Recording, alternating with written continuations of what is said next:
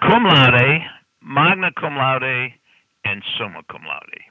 You've reached Success Hotline, message number 10821. I'm Dr. Rob Gilbert, and I teach a class called the Freshman Seminar for First Year Students. And today we were talking about some Latin terms cum laude, with praise, with honors, magna cum laude, with great praise, with great honors, and summa, like summit, with highest praise, with highest honors.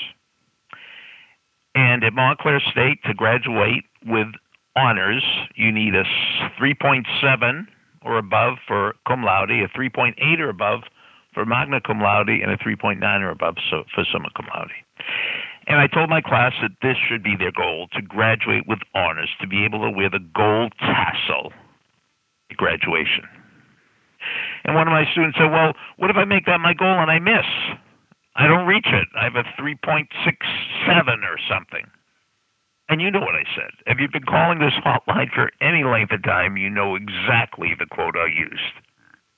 If you shoot for the moon and miss, at least you'll be one of the stars. If you shoot for the moon and miss, at least you'll be one of the stars.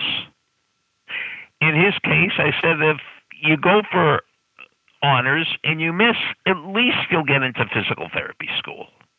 If you go for honors and miss, you'll get all A's and all B's. It never hurts to have incredibly high goals. It's much better to shoot for the moon and miss than shoot for the ground and hit. Great goals, outstanding goals, have energy in them.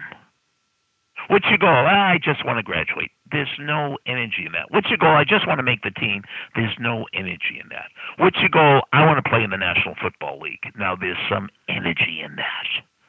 Goals have energy. And you know the story about the greatest athlete who ever lived, Milt Campbell. How did he win a silver medal when he was 16 years old? How did he win a gold medal in the decathlon when he was 20? He carried his goals with him 24 7, 365. He had a gold card with him all the time.